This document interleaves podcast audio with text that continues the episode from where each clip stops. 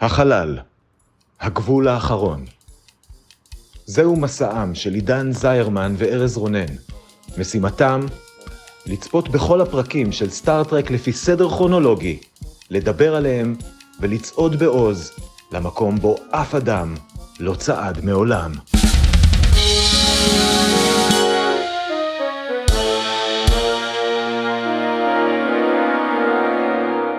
שלום, אני עידן זרמן.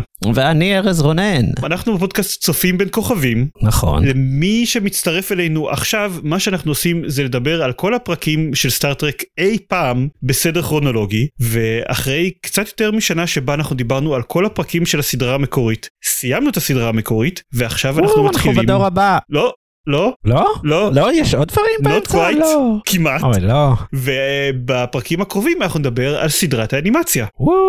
סטארטרק The Animated Series, היא נקרא פשוט סטארטרק בזמנו, היום קוראים לה The Animated Series. למי שלא מכיר את הפורמט, כל פרק נמשך בערך רבע שעה סדר גודל, שבמהלכו אנחנו מתקצרים כל פרק בדקה, מדברים באופן חופשי יחסית על הפרק, ואז יש לנו כמה פינות קבועות. הפורמט הזה טיפה ישתנה כשנדבר על סדרת האנימציה, כי אנחנו ננסה לדחוס לכל פרק שני פרקים של סדרת האנימציה, כי הם יותר קצרים. וואו. כנראה שיצאו לנו פרקים יותר ארוכים מרבע שעה, אבל עדיין בזמן הכולל לפרק זה בטח יהיה קצר יותר, כי יש פחות מה להגיד עליהם. אז... וגם כי אנחנו רוצים לעבור עליה מהר ולהגיע כן, לסרטים. גם כי יש דברים מעניינים מאוד אחר כך שאנחנו רוצים להגיע כן. אליהם, גם, גם הפרט הקטן הזה. אז טוב, אנחנו נדבר על הפינות כשנגיע אליהם, ונתחיל בלהגיד שהיום אנחנו הולכים לדבר על הפרקים הראשון והשני בעונה הראשונה של סטארט-טרק סדרת האנימציה. הפרק הראשון נקרא Beyond the Farthest Star, הוא שודר במקור בתאריך השמיני בספטמבר 1973, וכדי להכניס אתכם לעניינים, ארז יתמצת את כל מה שקורה בו בדקה אחת בלבד, או אפילו פחות. האם אתה מוכן ארז? כן. אז זה הדרך. האנטרפרייז נתקעת בתוך מסלולו של כוכב קטלני עם כוח משיכה שלילי או משהו כזה. במסלול הם מוצאים חללית ממש הרוסה וממש מגניבה של גזע שהם אף פעם לא פגשו בעבר. הצוות משתגר אל החללית ומגלה שהיא תקועה במקום כבר 300 מיליון שנים. בעזרת סרטון וידאו הם מגלים שהחללית תקעה שם את עצמה בכוונה, כדי לתקוע יחד עימה ישות מרושעת שמסכנת את שלום הגלקסיה. הצוות משתגר חזרה לחללית, אך משגר בטעות יחד איתו את הישות, שממהרת להשתלט על מחשבי האנטרפרייז ולנסות לגרום לצוות להוביל אותה למרכז הגלקסיה כדי ששם היא תוכל להשתלט על העולם. הצוות האמיץ לא מתרשם מהאיומים על חייו, הוא מצליח להערים על הישות בעזרת חישוב מהיר של ספוק ותרגול slingshot מרשים של סולו. בעזרת זה המפלצת נתקעת לבד על הכוכב הקטלני, בעוד הצוות ממשיך את המסע שלו בין הכוכבים, רק שהפעם המסע מצויר. ייי. כן, וואי, אנחנו באנימציה מעכשיו. נכון, יש הרבה פחות תנועה על המסך. כן, כן, זאת לא אנימציה איכותית. לא. מעט מאוד מהפנים של הדמויות זז כשהן מדברות, אבל אני חייב לציין שדי נהניתי מזה בגדול. אני חושב שאני בשלב מסוים, בפרק הראשון בעיקר אני חושב, יותר מבשני שעוד מעט נדבר עליו, אמרתי, אולי אני אתייחס לזה כתסכית רדיו שיש לו גם ציורים זזים, יותר מאנימציה. כאילו, כי זה הכיוון, האנימציה דלה מאוד, אין הרבה כן. תנועה על המסך, הפרצופים לא זזים, מצד שני, כל השחקנים המקוריים שם. כן, למרות שאוהורה ממש לא נשמעת כמו עצמה, אני חייב להגיד. נכון, גם לא כולם מדובבים טובים. כן, בהחלט. והכותבים אה, המקוריים שם, לפחות חלקם, והם עושים דברים, כאילו, הם, הם עושים סטארט-טרק, זה בהחלט היה סטארט-טרק. והם בהחלט עושים דברים ש... שהם לא היו יכולים לעשות בסדרה המקורית. מה שהכי הדהים אותי בפרק הזה, כי זה פרק באמת עם עלילה די דלה, אבל הדבר שהכי הדהים אותי, זה שהם בנו בשביל החצי הראשון של הפרק חללית ענקית, עם קונספט כן. יותר מורכב מכל דבר שראינו בסדרה המקורית, היא עשויה מתאים של יצורים חייזריים וחומרים מיוחדים וכל מיני כאלה, ופשוט נפטרו ממנה אחרי עשר דקות ולא חזרו אליה. נכון. אין סיכוי אה, שהיו כן. זורקים ככה את הדבר הכי בסדרה המקורית, את החית הכי יקרה שהם בנו אי פעם, שהיו פשוט זורקים אותה לפח אחרי עשר דקות ולא עושים איתה כלום. כאן הם פשוט יכלו לעשות את זה, כי זה זול. נכון. זה שכל הפנים של הדמויות יזוזו כשהן מדברות, זה יקר, אבל לעשות חיילית חייזרית סטטית מאוד גדולה, זה זול. כן, וזה גם היה הקטע המגניב בפרק, זאת אומרת, את הסיפור עצמו כבר ראינו. זאת אומרת, ראינו ישויות אלוהיות כאלה או אחרות, וראינו גם ישויות אלוהיות כאלה ואחרות שהשתלטו על האנטרפרייז, פחות או יותר עם אותה תוכנית. כן, זה היה pretty much ג'ק המרטש. מהסדרה נכון, המקורית. נכון. נכון. אבל באמת, זה היה ביצוע יחסית טוב, יחסית, כן? שוב, אם התייחסתי לזה כתסכית יותר מאשר לחוויה אורקולית, כן? חוויה קולית, זה היה עשוי די טוב, והמצאות בסדר גודל אחד מעל ממה שהיה עד כה. שזה, שזה מגניב, כן? זה, זה בעיקר מסקרן. כן, אני אופטימי בגדול. זה היה רזה ו- וזה היה אנימציה יחסית זולה, אבל כאילו נהניתי מזה יותר ממה שחשבתי. גם אני, גם אני לא סבלתי מזה, וזה היה יחסית צפי, יחסית. אבל הקול של החייזר המאיים, שאומר כאילו בקול גבוה, oh baby, oh baby, זה פשוט... הוא היה חמוד.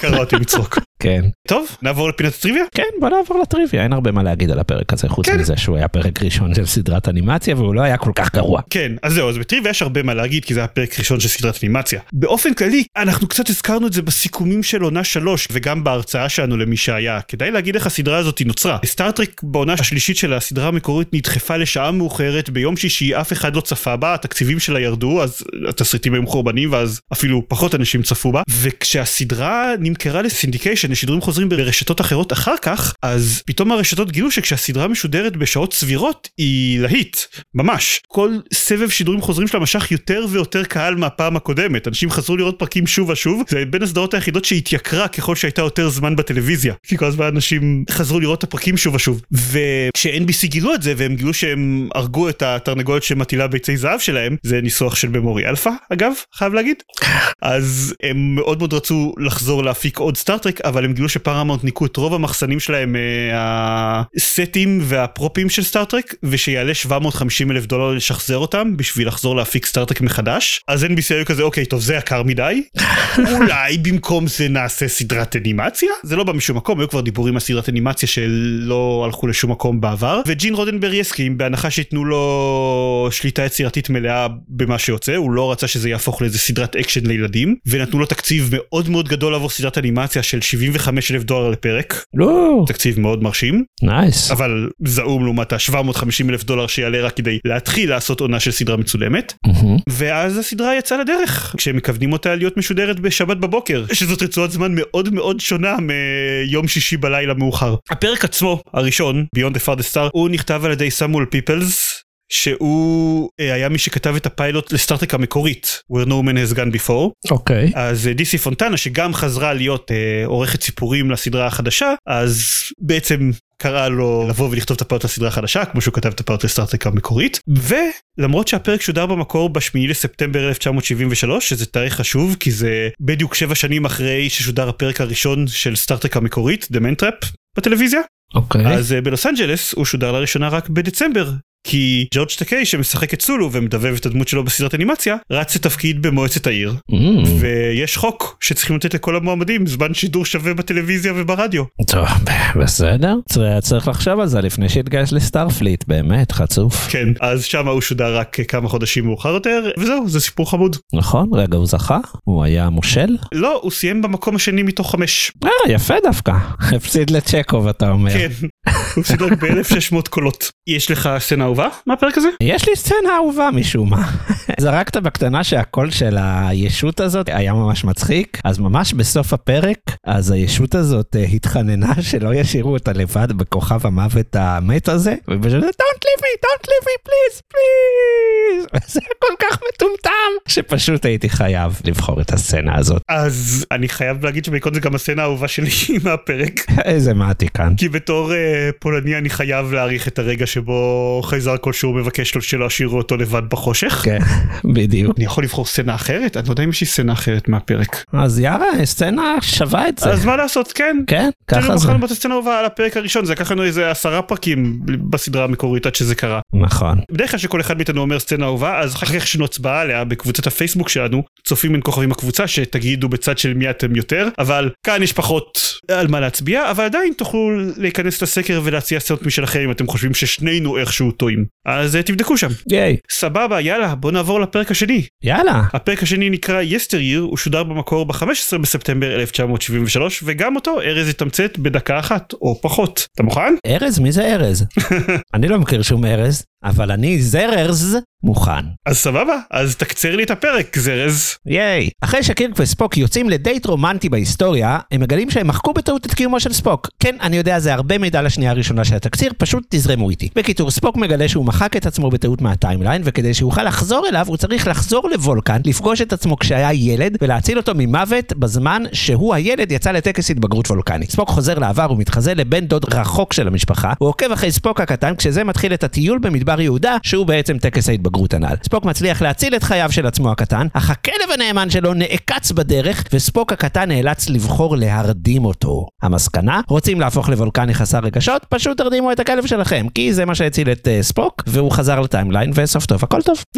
ייי, כלבים מתים. תקשיב, יש לנו פה יותר עם מה לעבוד בהשוואה לפרק קודם. כן, כן, זה היה, זה באמת היה פרק כבר. ה setting דבילי, הם חזרו ל Guardian of Forever, שפעם קודמת הם הרסו את כל העתיד כשהם נכנסו לתוכו. כן, זה, אני חייב, כי לא ידעתי אם להכניס את זה לתקציר או לא, ובסוף אמרתי לא, לא, אנחנו צריכים לדבר על זה רגע. כן, אוקיי. הפריים הראשון בפרק הזה היה ה Guardian of Time הזה מ-City of the Edge of Forever, וכשראיתי את הפריים הזה פשוט אמרתי מה? ואז גם פשוט קירק וספוק יוצאים ממנו בשיא הנונשלנט, כי הם פשוט יצאו לראות איך נוצר אוריון. כי אחרי שבפעם הקודמת כמעט הרסתם את, את כל היקום, למה לא לנצל את זה פשוט בשביל sightseeing? מה קורה איתכם? כן, אבל הם יעשו את אוריון, אז זה בסדר, הם לא עושים את הפדרציה. כן, ואז הם ניסו להסביר בצורה הכי לא הגיונית למה כאילו ספוק נמחק מה timeline, כן? מסתבר שספוק יצא לטיול הזה במדבר יהודה, לטקס התבגרות הזה, אז באמת הופיע איזה בן דוד שהוא לא מכיר, והציל אותו. ואז אמרתי, אה, אז נגלה בסוף הפרק שהבן דוד הזה זה בעצם ספוק נכון. שלנו שאנחנו מכירים. לא, הם מיד, כאילו, בדקה הראשונה ספוק אמר, אה, אז בטח הבן דוד הזה זה אני של עכשיו. ואז הם מגיעים למסקנה, כאילו בזמן שהם ראו את אוריון, אז ההיסטוריונים של Starfleet נעזרו ב Guardian of Time בשביל לעבור על כל ההיסטוריה של וולקן, אוקיי? ובגלל שספוק וקירק היו בזמן הזה בטיול שלהם באוריון, אז הם פספסו לראות את ספוק הילד מת, וספוק מההווה לא יכל לחזור להציל את עצמו. עכשיו, זה לא הגיוני, זה כאילו time loop מטומטם. הוא יוצא מנקודת הנחה שהם מצאו את השער זמן הזה, והם שכן היו בו, אבל בגלל שהם השתמשו בו לנסוע, כאילו, זה משהו, זה מאוד לא מסתדר. כן, כן, זה בו זמנית גם מספיק חזק בשביל להיות הטוויסט הגדול של הפרק, מה שאתה אמרת, הפרדוקס שספוק מציל את עצמו, זה גם בו זמנית אמור להיות הטוויסט של הפרק, וגם הסיבה שבגללה זה גרם למוות שלו, זה פשוט, זה, זה מטומטם לחלוטין. כן, והכל מטומטם, כי הם גם אומרים, אז הם יוצאים מאיזה נקודת הנחה שאוקיי, הדבר הזה כבר קרה, זאת אומרת, ספוק מההווה כן הציל את הספוק מהעבר, אבל היה איזשהו שיבוש, אז הוא צריך לצאת לעשות את זה שוב קצת אחרת. כן, זה כאילו ה premise של הפרק נניח. כן, ואז הוא מגיע לוולקן, שזה היה קטע, גם, מצד אחד זה סדרת אנימציה, היא הצליחה להראות עיר וולקנית, כן? long shot של עיר וולקנית ו- ו- ודברים מגניבים, עדיין הרגשתי שהיא לא לקחה את זה מספיק רחוק. אני מניח גם עניינים תקצביים, כן? עדיין רוב הזמן הם היו בבית של ספוק, שנראה כמו קירות. או במדבר יהודה. כן, ואז יצאו למדבר יהודה, אפילו סלעי וסקז לא היו. היה איזה קטע קטן ממש שספוק הצעיר עובר ליד איזשהו צמח עם מלא tentacles כזה ואתה חושב או הנה פה הם יראו שהם סדרת אנימציה ולא הוא סתם כאילו הצמח קצת זז מנסה לתפוס את ספוק וספוק ממשיך הלאה זה עובר תוך ארבע שניות למה וכאילו אוקיי למה בכלל לא בזבזתם על זה הרבה זמן אבל למה בכלל בזבזתם את זה כדי להראות תראו יש לנו פה משהו שציירנו שיכול היה להיות מאוד מגניב ואנחנו לא משתמשים בו מה אתם מנסים לעשות כן. אבל אהבתי בעיקרון את הקטע בוולקן לא, אחרי נכון. הבושיט של ההתחלה זה היה דרך מעניינת ללמוד על הדמות של ספוק כן, פגש את אבא, הוא פגש את אימא, הסבירו על, על דברים שגם אנחנו כבר יודעים על ספוקי. כל הסדרות המשך חפרו את הסיפורים שלו מהילדות. אבל זה דברים שהיו די חדשים, וזה זה היה יחסית נחמד. אם כי אני אגיד שזה יכול להיות יותר רגשי, שזה אולי לא צריך לצפות מסצנות בוולקן לרגש, אבל עדיין זה היה מאוד... אה, הרגיש לי שהם קצת זירזו את החלק הזה שהיה יכול להיות יותר מרגש, בשביל להגיע לסצנות כאילו אקשן במדבר, שהן היו פחות מעניינות. אבל כן, הסצנות בבית של ספוק היו, היו מגניבות. כן. בערך הבעיה היחידה שהפריעה לי בפרק הזה הייתה ספוק הצעיר בעצמו. כן, הוא היה ילד בכיין, את בכיין אבל שמדבר כמו רובוט. רובוט בכיין. ואני מבין בסדר אוקיי הוא מאוד וולקני אבל אבל בחייאת לונרד נימוי מצליח שיהיה לו רגש בדיבור שלו כוולקני והילד לא היה לונרד נימוי ומרגישים את זה מאוד. לא. לא, אני אגב לא אהבתי את ה... לאן שזה הגיע, כי אז זה באמת הגיע ל... הם מגיעים למדבר וספוק שם מציל את הילד, אבל הכלב נפצע ואז ספוק הקטן צריך ל- לבחור להמית את הכלב בשביל להתבגר. זה בעצם הסיפור. וא', אני נגד להרוג כלבים באופן כללי, כן? זה, זה לא, אני, אני לא מקשר את זה להתבגרות, אבל נניח שאני מקבל את זה, זה שוב חוזר ל time paradox. כי ספוק אומר, ב timeline המקורי שלי הכלב לא מת. אז היה חתיכת שינוי בהיסטוריה של ספוק, ועדיין הוא חזר לאותו עולם. כן. אז זה גם מוזר, צריך הוא לא... כאילו אומר, קירקשול רגע הולכת להיות לזה השפעה, ואז הוא אומר אוקיי זה ישפיע על אנשים מסוימים. אוקיי ו? כאילו מה ההמשך למשפט הזה? אבל לא אומרים לנו אותו אף פעם. כן. זה באמת היה מוזר. כן, אבל כן, זה היה, אני חושב, כתסריט, ואני אכנס ל... אני, שאני בוחן דברים כאילו תסריטאית, וזהו, היה תסריט מאוד שלם. היה בזה משהו מאוד הולסום כזה. סיפור, התחלה, אמצע, סוף, עם דמות שלומדת ומתבגרת, והכל ישב במקום, כן? חוץ מזה שהטיים אה, פרדוקס היה מחורבש. חוץ מההתחלה והסיום, ממש בהתחלה והסיום כן. של הפרק, כל האמצע היה טוב. כן, נכון. אבל גם עם הסיום כשהוא לא טוב, שוב, הוא, הוא היה שלם, והוא היה סוף, אז סך הכל די נהניתי והופתעתי הרבה יותר, כאילו, לטובה, מה, אפילו מהפרק הראשון, שהופתעתי ממנו די לטובה מהפרק הזה. מגניב, שנעבור לטריוויה. ייי, בוא נעבור. קודם כל אני אגיד ממש בגדול, אתה אומר שהופתעת מאוד לטובה, זה נחשב אחד הפרקים האהובים של סדרת האנימציה. מן הסתם. ברוב המקומות מציינים אותו בתור הפרק הכי טוב, או אחד הטובים, או פרק חובה, ולא רק זה, הסדרה במשך הרבה זמן הייתה מוגדרת ברובה לא קנונית, לא חלק מההיסטוריה הרשמית של... ג'ין רודנברי בעצמו אמר ש... שהסדרת אנימציה היא לא קנונית, ולקח הרבה מאוד זמן עד שהשתחררו מזה וכן התחילו להחזיר אותה לקנון של סטארטרק, חוץ מהפרק הזה. את הפרק הזה גם ג'ין רודנברי החשיב כחלק קנוני בלתי נפרד מהסדרה. אז יש לו איזשהו מעמד מיוחד. אה, מרק לנארד ששיחק את סארק בסדרה המקורית, שיחק את סארק אבא של ספוק גם בפרק הזה, אבל אמנדה היא לא הייתה השחקן ששיחקה את אמנדה בסדרה, זאת לא. הייתה מייג'ל ברט שדיבבה אותה. ואתה יודע מי מדובב את ה-Guardian of Forever? אה, לא? סקוטי, ג'יימס דואן, השחקן של סקוטי, הוא זה שמדובב את ה-Guardian of Forever, הוא גם דובב את החייזר המרושע מהפרק הראשון, אה, הוא עושה ממש הרבה תפקידים. הוא שמח שם על הסט. כן. באולפן ההקלטות, יותר נכון הוא גם. היחיד שהיה לו איזשהו ניסיון דיבוב לפני, אבל למרות זאת אני אגיד שהוא לא עושה את הקול של Guardian of Forever טוב, הוא עושה אותו לזקן מריר כזה, במקום הקול המהדהד והסמכותי שהיה לו בפרק המקורי שבו הוא הופיע. עוד קצת טריוויה שאני אעבור עליה מהר כדי שנסיים גם מתישהו, זה התסריט היחיד פונטנה כתבה עבור סדרת אנימציה, למרות שהייתה עוזרת מפיקה ועורכת סיפורים לכל הסדרה, זה התסריט היחיד שהיא כתבה. חוץ מזה, ב The Man Trap, פרק הראשון של סטארטרק ששודר, אז ספוק מסנן משהו על זה שאין לוולקן ירח. ובהערות שג'ין רודנברי ודי סי פונטנה שלחו לאנימטורים היה כתוב בגדול no moon על הסצנות בוולקן ולמרות זאת יש ירח. חוץ מזה הילד שנבחר להקליט את הקול של ספוק הצעיר בילי סימפסון אמרתי שאני לא מאוד אהבתי את ההופעה שלו בפרק אז אחר כך שאני קראתי על הפרק ב Memory Alpha אני ראיתי מסתבר שהוא חשב שהוא עושה רק אודישן. הם כזה הוא בא לעשות אודישן אמרו לו אוקיי הנה כל התסריט סימנו את השורות של ספוק הצעיר אמרו תקריא את כולם בתא ההקלטה הזה שם או וואו. תשתדל לעשות אותם כמו ספוק מהסדרה כזה מאוד בלי רגש ועם אינטונציה מסוימת. הוא הקריא את הכל ואז אחר כך התקשרו אליו ואמרו אוקיי עברת התקבלת לסדרה הזו הוא אומר מעולה מתי אני בא להקליט? אה, אתה לא צריך הקלטת כבר הכל. אה, טוב, לפחות שילמו לו, לא אמרו לו, לא, זה, זה בשביל חשיפה, זה בסדר, זה... לא שילמו לו. אבל זה היה מאוד כזה רגע מה? אבל זה כנראה היה אחראי לתוצאה הלא מדהימה של הדיבוב. וחוץ מזה NBC היו מודאגים שהמוות של איצ'איה החיית מחמד של ספוק יהיה יותר מדי לתוכנית ילדים בשבת בבוקר שספוק גוזר את המוות של החיית מחמד שלו אה, והם ביקשו מרודנברי ופונטנה לא לכלול את זה בפרק אבל פה נשלף סעיף השליטה היצירתית המלאה של רודנברי שהזכרנו מוקדם יותר אז הם השאירו את זה ואף אחד לא התלונן על זה בסוף זה עבר די בשקט חוץ ממך אתה התלוננת על זה ארז. כן, בדיוק. אה, סצנה אהובה? יש לך אחת? כן, אה, אני מאוד התרשמתי מהפריים הראשון, מהרגע הראשון שפתאום גם ה Guardian of Time הזה הופיע, וגם לא ציינתי, היה שם חייזר ציפור, כי גם הם יכולים פתאום לצייר חייזרים, זה לא עולה להם כסף, אז למה שלא יהיה חייזר ציפור כחלק מהצוות, וכאילו זה היה כל כך, מה, מה, מה, מה, איפה אני, למה אני, איך, איך הוא הגיע לפה, מה קורה פה? אז אהבתי את שובו של ה Guardian of Time, כך קראתי לזה. מגניב. לי יש סצנה אהובה שונה הפעם. או, בניגוד לפרק הקודם שהקלטנו לפני שנים. הסצנה האהובה עליי זה שספוק הצעיר מדבר עם ספוק הגדול והוא כזה חושב "אה, אני לא יודע לעשות את הוולקן ארפינץ' אתה חושב שאני אי פעם אדע לעשות את הוולקן ארפינץ' טוב כמו שאתה עושה? וספוק לא מחייך כי זה ספוק אבל נראה לי שכן.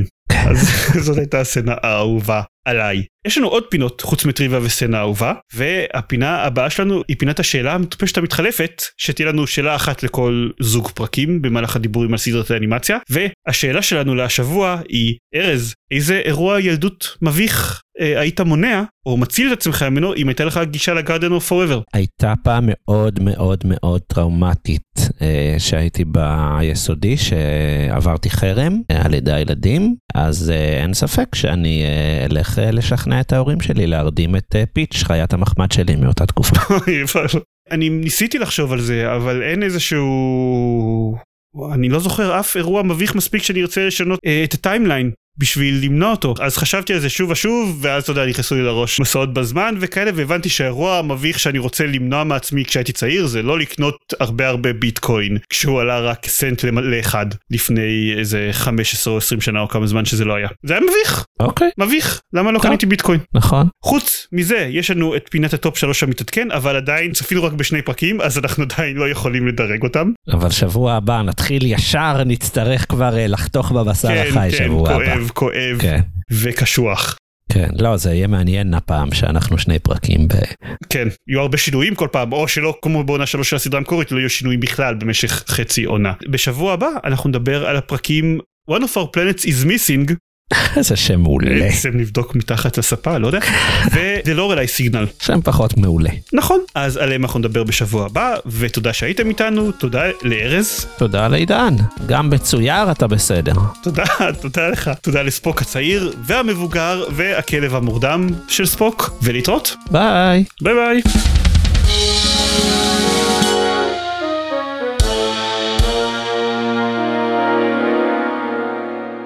הגרדיאן אוף טיים הזה מ-City of the Edge of Tomorrow, השער הגדול. City of the Edge of Forever. City of the Edge of Forever, מה אמרתי? The Edge of Tomorrow, אחלה סרט, אבל כאילו לא. אה, נכון.